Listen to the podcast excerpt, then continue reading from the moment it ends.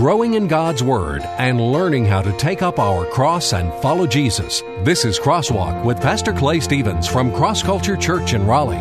So what that I've been in prison for almost four years? So what that people have said things about me? So what that people have left me? So what that I've been beaten? And so what that I've been stoned? And so, so what about all that stuff?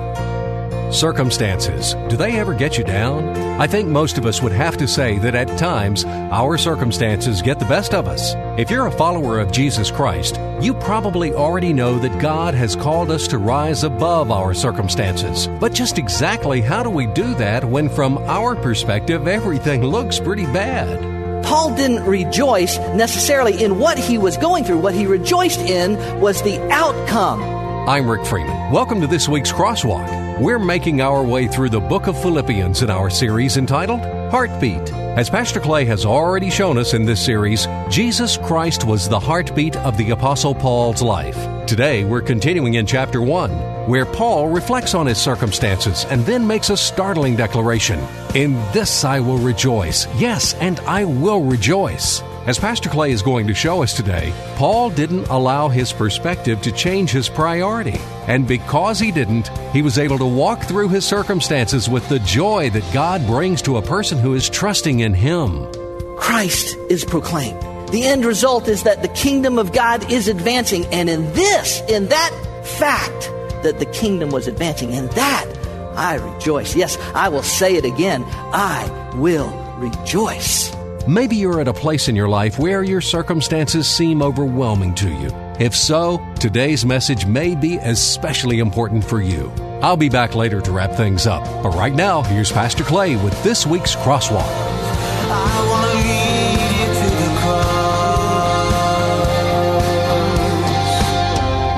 This past uh, Sunday evening, a 27 year old young man by the name of Webb Simpson won our nation's national championship in golf, the United States Open.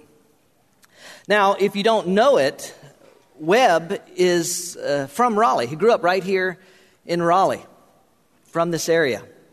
Now, oh, oh by the way, uh, I don't, you may or may not be aware of this, but um, the first major championship of the year this year the Masters, was won by Bubba Watson, who is a, a devoted follower of Jesus.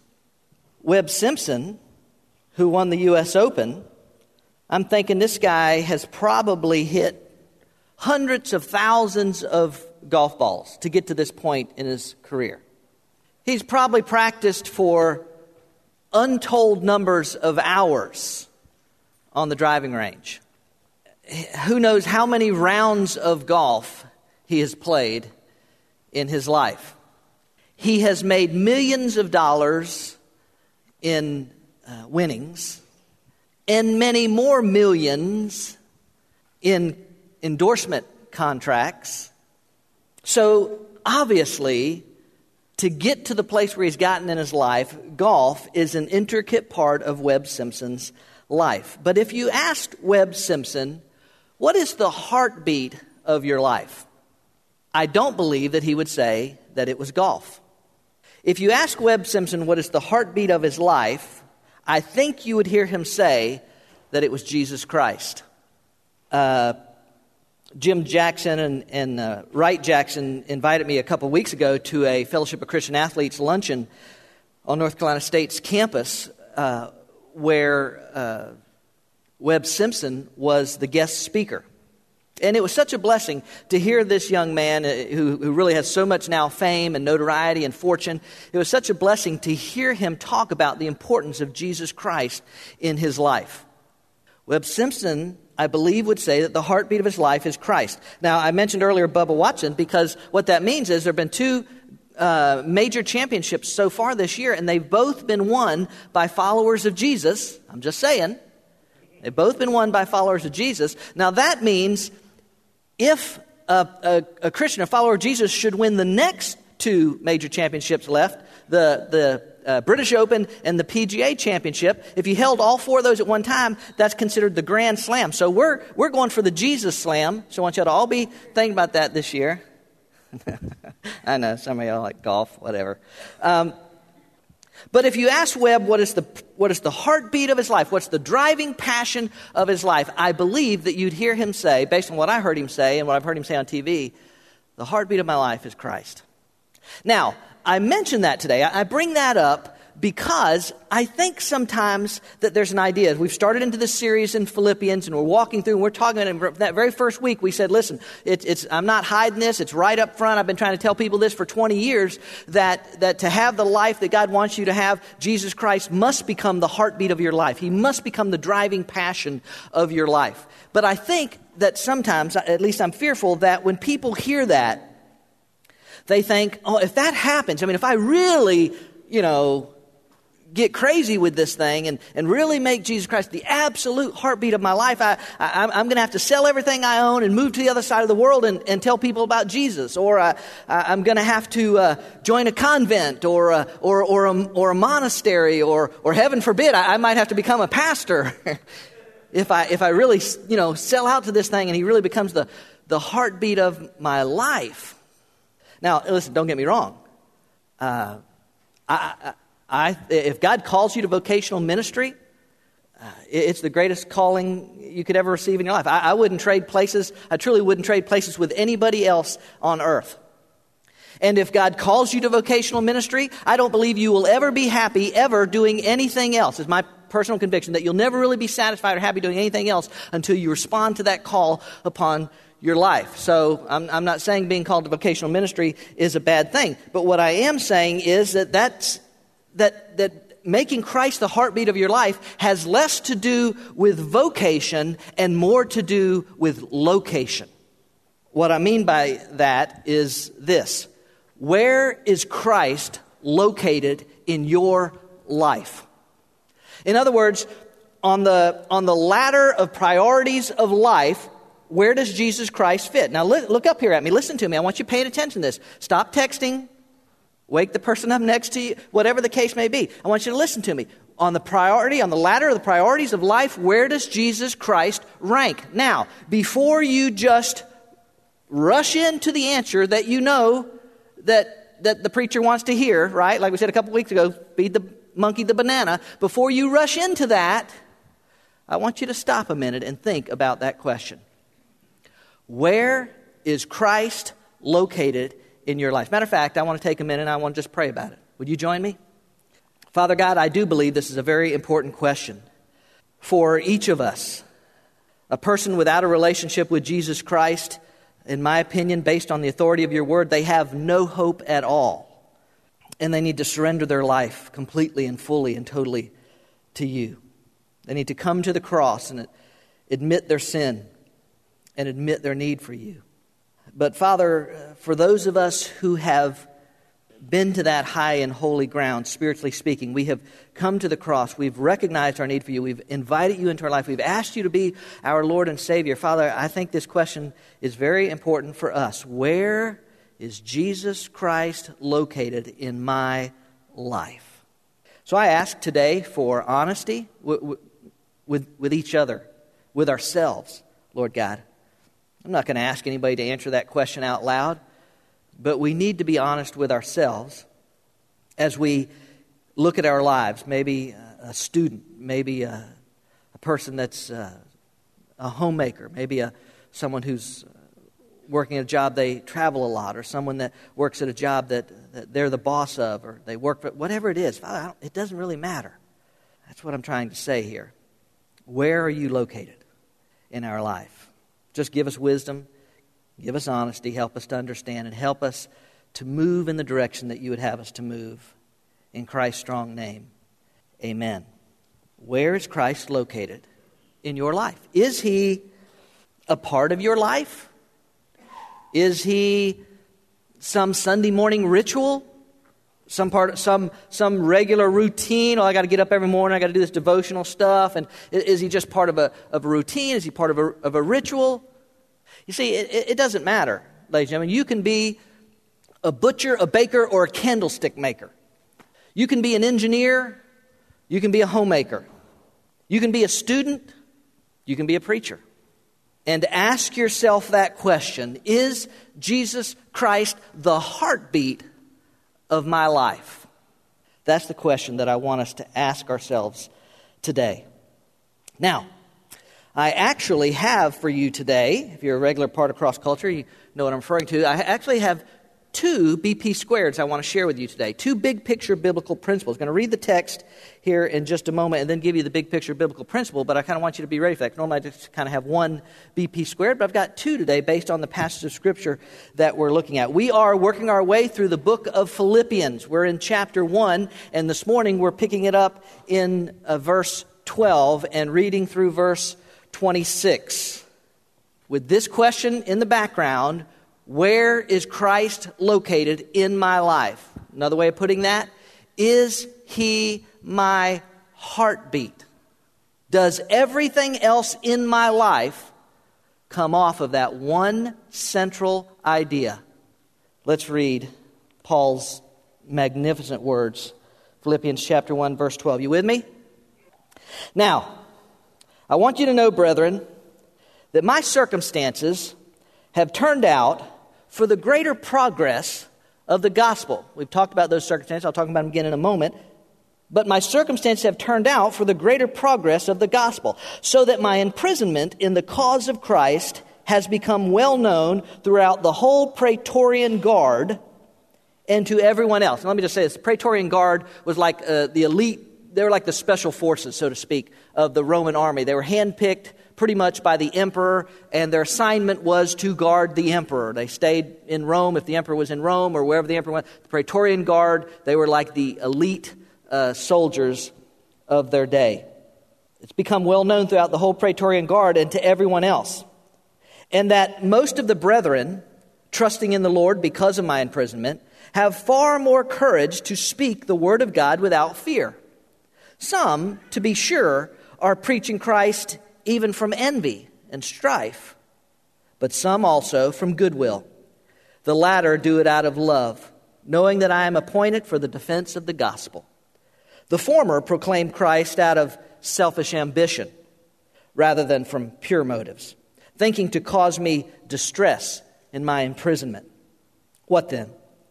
Only that in every way, whether in pretense or in truth, Christ is proclaimed. And in this I rejoice. Yes, and I will rejoice. For I know that this will turn out for my deliverance through your prayers and the provision of the Spirit of Jesus Christ, according to my earnest expectation and hope that I will not be put to shame in anything, but that with all boldness Christ will, even now, as always, be exalted in my body, whether by life or by death. For to me, to live is Christ, to die is gain.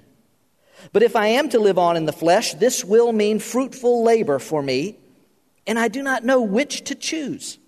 For I'm hard pressed from both directions, having the desire to depart and be with Christ, for that is very much better.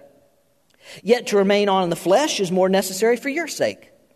Convinced of this, I know that I will remain and continue with you all for your progress and joy in the faith, so that your proud confidence in me may abound in Christ Jesus through my coming to you again. Aren't those great words? Isn't that a great letter? Listen, here's the BP squared we're starting with this morning. It looks like this The priority of Christ directed Paul's perspective. Say it again the priority of Christ, Christ being number one, directed Paul's perspective. Now, I mentioned a few weeks ago that circumstantially, this was one of the lowest points in Paul's life. You ever been there? You ever been a point in your life when it's just, it can't get any worse than this? This is rock bottom. This is, well, circumstantially, this was probably as low a point as Paul had ever been to in his life. It started with a, with a misunderstanding and an angry mob in Jerusalem that landing, landed him in prison in Caesarea for two years. He then boards a ship for Rome that gets caught in a storm, sinks. He's floating around out there in the ocean for a day and a night, something like that. Finally, washes up on the island of Malta, spends about a month on the island of Malta. I think he's bit by a snake poisonous, deadly snake while he's there. Snakes. Why did it have to be snakes? Sorry. He ends up on the island of Malta. Finally, another ship picks him up and carries him the rest of the way to Rome, where he has now spent approximately another two years in prison waiting for his case to come to trial. Most, not all, but most of his friends have abandoned him, bailed out on him, left him high and dry. And now, as we just read, some pastors slash missionaries, may have been a little bit of both, men that, that Paul may have possibly even led to the Lord, men that Paul had invested his life in and trained them doctrinally. These same men had turned on him. Listen, can I just sidebar and say this? I know that we would all like to think that pastors are are perfect and they're godly men and they, and they always do everything right and, and that their, their, their central goal is always the advancement of the kingdom of God. But unfortunately, as demonstrated here, there have been and there always will be men who are unscrupulous in their actions and whose desire is to, to build them own selves up and build their own kingdom up rather than build the kingdom of God up. And it doesn't matter who they trample on on their way to the top. All that matters is that this is, this is where I'm going. This is what happened with Paul. He, they saw this as an opportunity, Paul's circumstance, they saw this as an opportunity, they pounced on it. And these people that Paul poured his life into and loved. Can you just imagine the sense of betrayal that you would feel in that? And what is Paul's response to all of this? This guy who has, who has walked away from power and prestige and notoriety in, in his religion that he was in. He's walked away from all of that so that he can tell as many people as possible about the name of Jesus. That, that, that's been his end goal from the day he came to Christ. That's all he's trying to do. This guy who's, who has been in danger from rivers and danger from robbers and danger from his countrymen, in, in danger on travels, in danger in cities, in danger from mobs. Talk about die hard. This guy was the John McClane of the ancient world. He's been beaten with rods, he's been stoned, he's been whipped, he's been in jail more than Lindsay Lohan. And, and after all of this, if that wasn't enough, most of his companions in the journey have, for whatever reason, just you know, we just don't, Paul, this has gone on. We just don't know what's going to happen with you. And they've just drifted off. And then others have even taken advantage of the situation and attacked him even while he's in prison. And what is Paul's response to all of this? What does he say? What then? Modern translation? So what? What then? Only that in every way, whether in pretense or in truth, Christ is proclaimed. And in this I rejoice, yes, and I will rejoice. Notice, present tense and future tense. I am rejoicing, and I'm going to keep right on rejoicing no matter what happens to me. is, there a, is there a pill you can take for that? I mean, for real, is there like a Jesus pill that you can take and, and you're just going to have that kind of response all the time, every time something goes wrong, every time something goes bad, every time something terrible happens in your life, every time somebody hurts you or mistreats you or betrays you, or is there just some pill that you can take and you're just going to have that kind of response in your life? I'd really like to know that if there is. A few things I want to say uh, about this in, in response to this. First one is this Paul didn't get it right all the time. Eh, he didn't. Now, I'm not, I'm not picking on Paul, but again, I'm afraid that when you, when you read that kind of stuff, there's a, there's a danger of you thinking, oh my goodness, this, this stuff is only for like spiritual supermen and women. I could never reach the level of spiritual maturity that Paul has reached. I, I just, I, I can't, no way I can do that. Listen, Paul was a flesh and blood flesh and bone individual just like you and me are. I'm sure that Paul had his days of doubts. I'm sure that Paul knew what it was to be discouraged. So, uh, Paul didn't get it right all the time. And I tell you that so that you can kind of kind of be encouraged by that and think, okay, I don't, I don't have to be perfect in this. Now, you understand what I'm saying? He didn't get it right all the time. Here, here's another thing. Paul didn't rejoice in what he was going through. Again, I think that's a misconception. That I have to be happy or rejoice in my circumstances, in the sense that, woo, Woohoo! Been diagnosed with cancer. No, right? All right, I got laid off my job. right? My, my, my husband or, or wife is, is acting like a not nice person. Uh, I'm, I'm so happy about that. No. Paul didn't rejoice necessarily in what he was going through. What he rejoiced in, watch this, was the outcome as a result of what he went through. Look, look at it again. What then? So what? Only that in every way, and we'll fast forwarding here, only that in every way Christ is proclaimed. So what? So what that I've been in prison for almost four years? So what that people have, have said things about me? So what that, that people have left me? So what that I've been beaten? And so what that I've been stoned? And so, so what about all that stuff? Christ is proclaimed. The end result is that the kingdom of God is advancing. And in this, in that fact that the kingdom was advancing, in that I rejoice. Yes, I will say it again. I will rejoice. So please don't think that, well, I, I must be unspiritual because I, I just, I, I'm hating what I'm going through.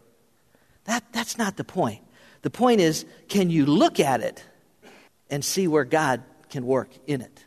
Which then brings us to the third idea that I want to bring to your attention. Paul didn't let his perspective direct his priority. But instead, as the BP squared said, he let his priority direct his perspective. Now, here's the difference. If Paul lets his perspective, in other words, what he can see, what he's experiencing, what he's going through, that's his perspective, right? Your perspective is what is your life right now. It's what you're seeing, it's what you're going through, it's what you're experiencing in your life. If you let that perspective direct you, it will change your priority. Because the priority is supposed to be what? We gave away the first week, right? The priority is what? Christ. He's the heartbeat. If my perspective, my circumstances, the things I'm going through, if that's what is directing my life, if that's how I'm operating, then it will change my priority. And in Paul's case, if he lets that happen, he will begin to back down and, and back away from his priority of life, which was to make Christ known to as many people as he possibly could. Now, you say, well, how do you know Paul would do that? I know Paul would do that because that's what all of us do, ladies and gentlemen. Every single time our perspective takes the focal point of our lives. Every single time our perspective begins to direct our lives, it moves us away from the priority of our life, which is Christ. Oh, well, you know, if I wasn't, if I wasn't doing this, or if I wasn't trying to do so much good, or if I wasn't uh, giving so much of my money, or if I wasn't, whatever it is the person's doing, if I wasn't doing this, then it would be better for me. You see, kind of back, begin to back away from that priority of my life. No, instead, Paul said, no, my priority is going to direct my perspective. And so, because of that, Paul could, there, I believe in verse 18, say, In this I rejoice. Yes, I will rejoice. I, um, some of you maybe have heard me mention before a lady that I used to know named Jean. I, I've written about her in a book that may never get published, but I, have written about her in a book that I've written. And I tell the story about Jean. Jean was a lady that I, I, knew in Tennessee many years ago when I worked for the Postal Service, and I used to deliver mail sometimes, and um, I would deliver mail to Jean's house. Jean, I don't know what Jean had, but as a young girl, Jean had contracted some disease, uh, some sickness that left her completely hospital bedridden. Her, her finger, I remember her, some of her fingers had been amputated, but what, what ones that were there, they were all you know, like balled up, curled up, and uh, her feet were the same thing. These just, and her lo- whole life con- consisted of this hospital bed that she lay in in a in a bedroom uh, that was maybe if you start at this table, it might go to the end of this stage. It might have been that wide and about that long, maybe a little bit longer. There were two windows in the bedroom. The reason I know all this, by the way, is because you had to take the mail into Jean, into her bedroom, because she, she couldn't not coming out to the mailbox.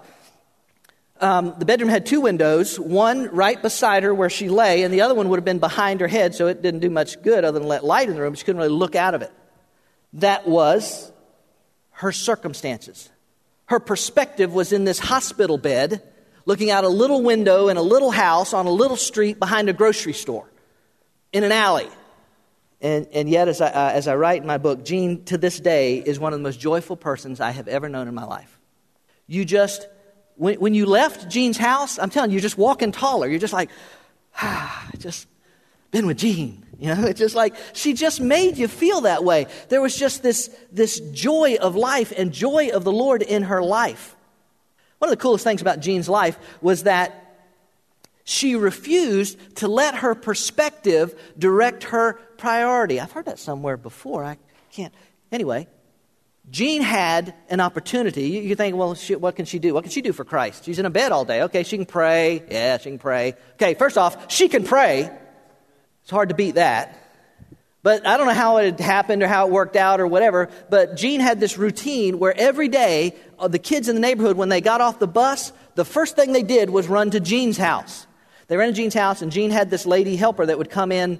Uh, I guess she came in every day. I can't remember, but she would, you know, change sheets and do whatever she needed to do for Jean. And um, and then Jean would always have her put some cookies out on the dining room table. And here would, all the kids would come as soon as the school bus let them off. They'd come into Jean's house. They'd get the cookies. They'd all come into Jean's room, and they'd all sit around. And then they'd pick out whatever book that they wanted Jean to to read. And one of them would hold the would stand there beside and hold the the book up and turn the pages for her while Jean would read them stories from God's Word.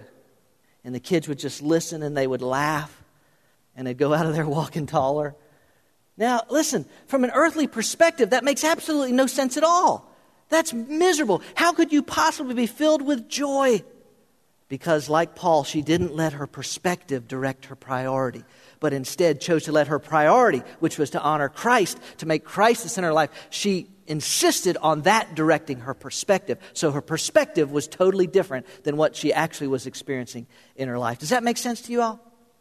Think about it this way uh, a movie director, when a film is made, the director is kind of the one, as I understand it, pretty much has total control. The director is the one who calls the shot angles. The director is the one that tells the actors when to act and how to act and when to cry or kiss or, or cuddle or, or blow something up or whatever it is that all that the director is going to have them do. The director is the one that controls the lighting and the sound. Other people have their expertise and they're using that, but the director is the one that's overseeing the overall thing. The, the, the, the one directing is the one that's controlling. You understand what I'm saying?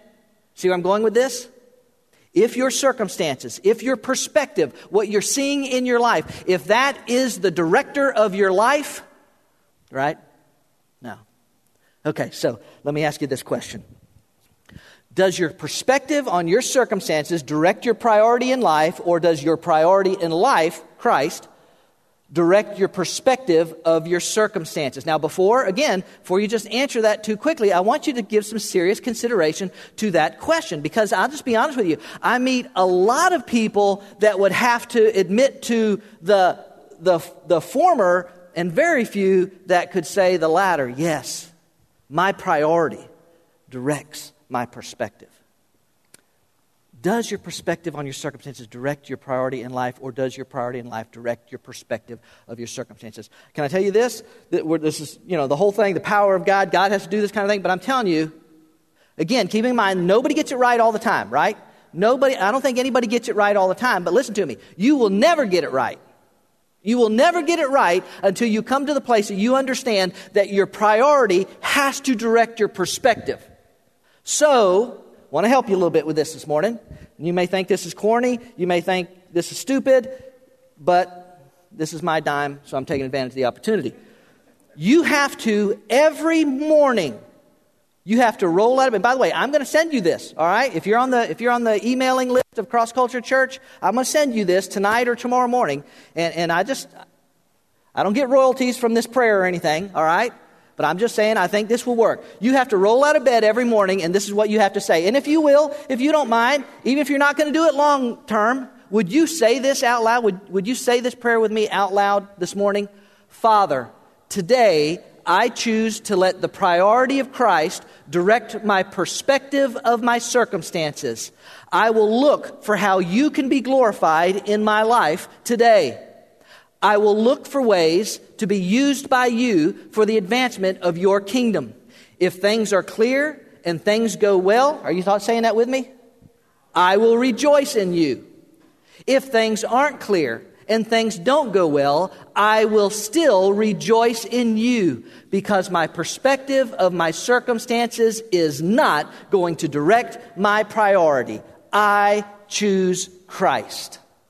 Like I said, you may think it's corny, you may think it's stupid. I just say, I need stuff like that.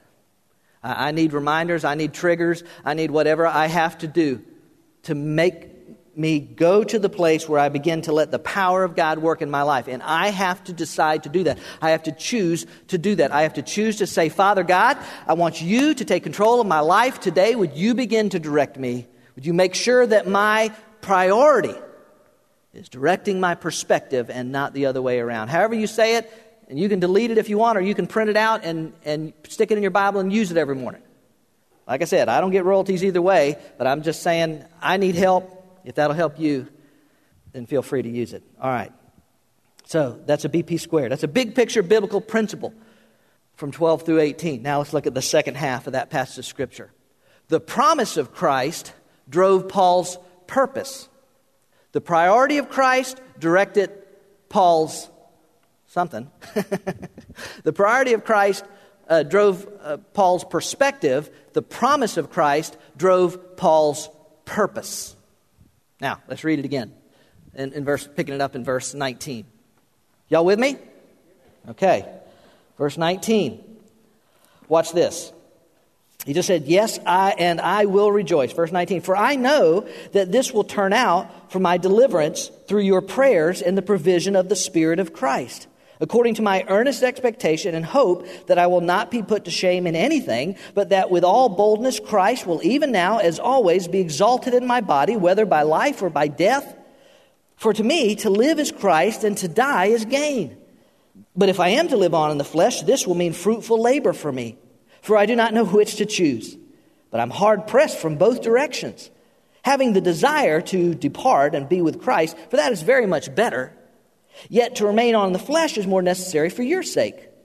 Convinced of this, I know that I will remain and continue with you all for your progress and joy in the faith. And that apparently, by the way, was God had apparently just revealed that to Paul in a prayer time. Because remember, he's been in prison. He doesn't know how this thing is going to go. It very certainly could end in death. But apparently, God had revealed to him, no, Paul, this is not the end yet. I'm, I'm going to I'm to get you out of this. You still have some, some work to do. That seems to be what Paul's saying. Convinced of this, I know that I will remain and continue with you all for the progress and joy in the faith, so that your proud confidence in me may abound in Christ. It's not about me. This is about what Christ is doing through my coming to you again. You'll see me again. The book of Philippians, which, uh, you know, I just, I love the book of Philippians, but the book of Philippians is full of what you might call uh, spiritual one liners, right? You, you, understand what I mean by that? The book of Philippians is full of, of spiritual one liners. The latter part of Philippians 1, verse 6 uh, He who began a good work in you will perfect it until the day of Christ Jesus. That's a good one, isn't it? Uh, Philippians 3, verse 10 that I may know him and the power of his resurrection. Philippians 4, verse 11. I've learned to be content in whatever circumstances I am. Wow, that's a big one, isn't it? Can't wait to get there. Philippians 4:13. You ever heard this one? Say that with me. I can do all things through him who strengthens me. And Philippians 4:19 and my God will supply all your needs according to his riches in glory in Christ Jesus. How many of you have had somebody or have yourself said to somebody one of those verses at some time in your life, right? Well, they're, they're good spiritual one liners. We pull those out and, and we use them. And they are great verses. And we're going to look at every one of them if y'all stick with this series. And if Jesus doesn't come back before then or take me out, well, if he takes me out, then somebody else can step in and carry on in Philippians. But, but we're going to look at every one of those. And, and, of course, all of God's word and all of God's promises are beautiful and, and wonderful. I, am just, what, what I'm, nowhere in Scripture is the, is, the Christ, is the definition of a Christian or the understanding of what it means to be a follower of Jesus. Nowhere, I don't believe, in all of Scripture is that better or more, more succinctly defined than in these magnificent words of Paul's here in chapter 1 and verse 21 For me to live is Christ, and to die is gain. That's it. That, that, that's what following Jesus is all about. It's interesting that that Paul's writing to the church in Philippi, but it's almost like he's having this conversation with himself. Did you notice that? It's, it's like he's having this conversation with himself. He says, Wow, he said, I, I, if I stay, boy, that's going to be fruitful labor. It's going to be good for y'all because I'm going to be able to encourage you. I'm going to be able to teach you. I'm going to be able to strengthen you. I'm going to be able to, to, to uh, expand God's kingdom and, and glorify God to a greater degree. But, but, oh, how I want to go and be with Christ. For that is, as Paul says, very much better. Paul says, I, I, I want to, and it's interesting, Paul says, I want to depart. Um, the Bible commentator Warren Wiersbe says that the word that Paul uses there in the Greek to depart was a word that was used on several different occasions in, um, in the Greek language. It was used by soldiers to mean to take down your tent and move on. And I'm just thinking that Paul's thinking, yep, so I'm a soldier of the Lord, but I'm ready to, to break camp. I'm ready to head home. Thank you for that. Mm, Dave. Need, need, that's, that's good stuff right there, if I do say so myself. It was also used by sailors to loosen, loosen I can't even say it, to loosen a ship and set sail. That's a lot of S's in there, and anybody knows me knows I had to go to school as a kid because I didn't know how to say S. To loosen a ship and set sail. I'm going to even get in trouble if I keep saying that. And I can just, Paul, yeah, absolutely, man. I'm ready to, to set sail out into eternity. This, this, raise the mainsail and, and do something with the giblet or whatever all's going on a ship. Let's head on out. I'm ready to go. Is there a giblet on a ship? I, I've, I've heard that somewhere. Okay, jib. It's also a political term. Did you know? The depart. depart. He said, I'm, ready to depart. It was a political term, the setting free of a prisoner. Now, folks, that's exactly, Paul's like, man, I am beat up, I am worn out, I have been a prisoner of this body and of this life, and I am ready to be set free once and for all. Hmm. Okay. It was also a term used by farmers, meant to unyoke the oxen. Work's over, it's done, it's finished. Paul says, Man, I, am ready to depart. That's, that's, that's my, I, I'm, I'm ready to go. To the Christian, to the follower of Jesus, ladies and gentlemen, what he's, what he's referring to is the promise that you find from Genesis to Revelation. The promise that this life is not all that there is, that this, that this uh, death is not final that there is something beyond that God has prepared for us, that there's a promise coming that God has given to us of a place where there'll be more, no more death or pain or suffering or heartache or loss. Paul says, ah, I, I want to go to that place. I want to, I want to be in that place. And it says he's hard pressed, by the way. The, the Greek verb means for, for pressure, to, to hem in on both sides. It's like Paul's feeling this pressure. I, I want to go. The idea is to hem in almost so that you can't even move. And Paul's just writing like I said, it's almost like he's having this conversation with himself. I, I, I want to stay. I want to help. I want to do more, but oh, I want to go and be with Christ. I'm, I'm not sure what's going to happen in my life. I want to do both. I think that's amazing. Unlike, it seems, many people in, in their later years of their life when they seem content to just sit down and, and maybe remember uh, the days of what they used to do, Paul's like, no, no, no, no, I, there's more I can do. There's more churches I can plant. There's, there's more teaching I can give. There, there's more kingdom I can advance. There's more glory I can bring to God. Let's get going. I want to do this. You see what's happening here? The promise is driving his purpose. Paul wants to go. How many of us have at some point heard or used this statement? Well, I'm ready to go to heaven when the Lord says, but I'm not looking to get on the next busload out of here. How many of you, come on, how many of you have used that statement? I, am you know, I'm, I'm ready to go to heaven when the Lord says, but I'm, I'm not looking to get on the next busload out of here. Listen, Paul was looking to get on the next busload out of here. But he wasn't letting that deter his purpose, it was driving his purpose.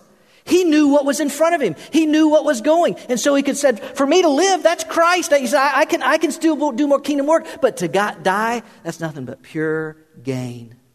In essence, Paul had become a dead man. His heart's still beating, but he's living like a dead man. He's died to this world. It doesn't matter what they people abuse me, people betray me, people give up on me, people put me in prison, people beat me, people throw me out in the ocean, whatever they do. I'm a dead man. It's hard to hurt a dead man, ladies and gentlemen. And that's how he approached his life. For me to live is Christ. To die, that's nothing but gain for my life. Some of you know the story. It's been a long time since I, I told it, but some of you know the story of a man named Jim Elliot and a group of missionaries that were uh, killed in 1956 by when, when they were attempting to reach uh, a tribe of people known as the Auca Indians in, in Ecuador in the Amazon River Basin. Uh, if you've ever uh, seen the movie The End of the Spear or read Through Gates of Splendor or Shadow of the Almighty, uh, some of Elizabeth Elliot's, Jim's uh, wife, widow, who wrote about the experiences there in Ecuador. Of you know, was 1956, it made national news, worldwide news, really. These five young men, uh, brilliant young men who went down there and sacrificed their life. And it's an amazing story of, of how God then used that and how the Auca Indians, because of that event and what happened that day um, in Ecuador, how that tribe came to Christ and that tribe eventually began to, to go reach out to other tribes. It's, it's an amazing story how God uh, used it. But a few years before his death, Jim Elliot, in his personal journal, wrote these words. And it's one of my favorites. It's one of my favorite quotes. And it's a quote that you can hang your life on. Maybe you've heard it. Jim Elliot said this He is no fool who gives what he cannot keep to gain that which he cannot lose. What Jim Elliot is saying is to give my life, to give my life, in order to gain something that I cannot ever lose, that's a no brainer. For me, to live is Christ, to die is gain. That's the promise. Listen, you want to talk about beautiful words? Then I saw a new heaven and a new earth, for the old heaven and the old earth had disappeared. And the sea was also gone. And I saw the holy city, the New Jerusalem, coming down from God out of heaven like a bride beautifully dressed for her husband. This is the picture. You get it drawing right close to the end. It's almost at the end of the book of Revelation. I heard a loud shout from the throne saying, Look, God's home is now among his people. He will live with them and they will be his people. God himself will be with them. He will wipe every tear from their eyes and there will be no more death or sorrow or crying or pain. All these things are gone. Say it. Say it loud. Forever. Forever. And the one sitting on the throne said, Look, I am making everything new. And then he said to me, Write this down, for what I tell you is trustworthy and true. And he also said, It is finished. I am the Alpha and the Omega, the beginning and the end. To all who are thirsty, I will give freely from the springs of the water of life. All who are victorious will inherit all these blessings, and I will be their God, and they will be my children. That is the promise ladies and gentlemen. So, what are you doing with that promise? Is it something just sitting around and say, well, that's nice. Someday, going to go up to heaven, wherever that is, and it's going to be good? Or is that promise driving you towards the purpose of your life, which is Christ, and to make him known? Whether you're a butcher, a baker, or a candlestick maker, it doesn't matter so that when you come to the end of your days, and all of us will one of these days, as Paul eventually did. No, when he wrote this letter to the church in Philippi, it wasn't the end. We do know that he went on from there. But if you live your life with the promise before you, driving you towards the purpose for you, then when you do come to the end of your days, when I come to the end of my days, ladies and gentlemen, then we will be able to say, as the Apostle Paul did say when he came to the end of his days, the last letter he ever wrote, some of the last words he ever penned, 2 Timothy chapter 4, and here's what he said As for me, my life has already been poured out as an offering to God. The time of my death is near. I have fought the good fight, I have finished the race, and I have remained faithful kept that purpose. And now the prize awaits me the crown of righteousness which the Lord, the righteous judge, will give me on the day of his return. And the prize is not just for me, but all who eagerly look forward to his appearing. His priority directed his perspective, and Christ's promise drove his purpose. For me to live is Christ, to die that's gain. Thanks, Pastor, for that timely reminder of the promise of God. As I said earlier, all of us can let our circumstances get the best of us at times. Being reminded of the promise of God is just what we need to continue to fulfill the purpose God has for us. The Apostle Paul had been through some pretty rough circumstances, but his faith in God kept his priority in order and kept him moving forward in the purposes of God. Paul's powerful words sum up beautifully what our heartbeat should be. For to me, to live is Christ, and to die is gain. We're glad you joined us for this week's message on Crosswalk. Each week, Pastor Clay opens the Bible and brings out its exciting and practical truths to apply to our lives. Cross Culture Church is a new church in North Raleigh, but instead of religion, we're about relationships, and instead of rituals, we practice realness. We meet Sundays at 10:30 at Leesville Road High School, a mile and a half south of I-540 exit 7, and we welcome anyone looking for a place to learn about God's plan for their life. At Cross Culture Church, we experience the liberating, satisfying, life changing power of the cross, and it's our desire to bring that power to a culture in need of freedom, hope, and joy. We hope you'll come join us on a Sunday morning. We'll save a seat for you. I'm not the water, I'm not the bread,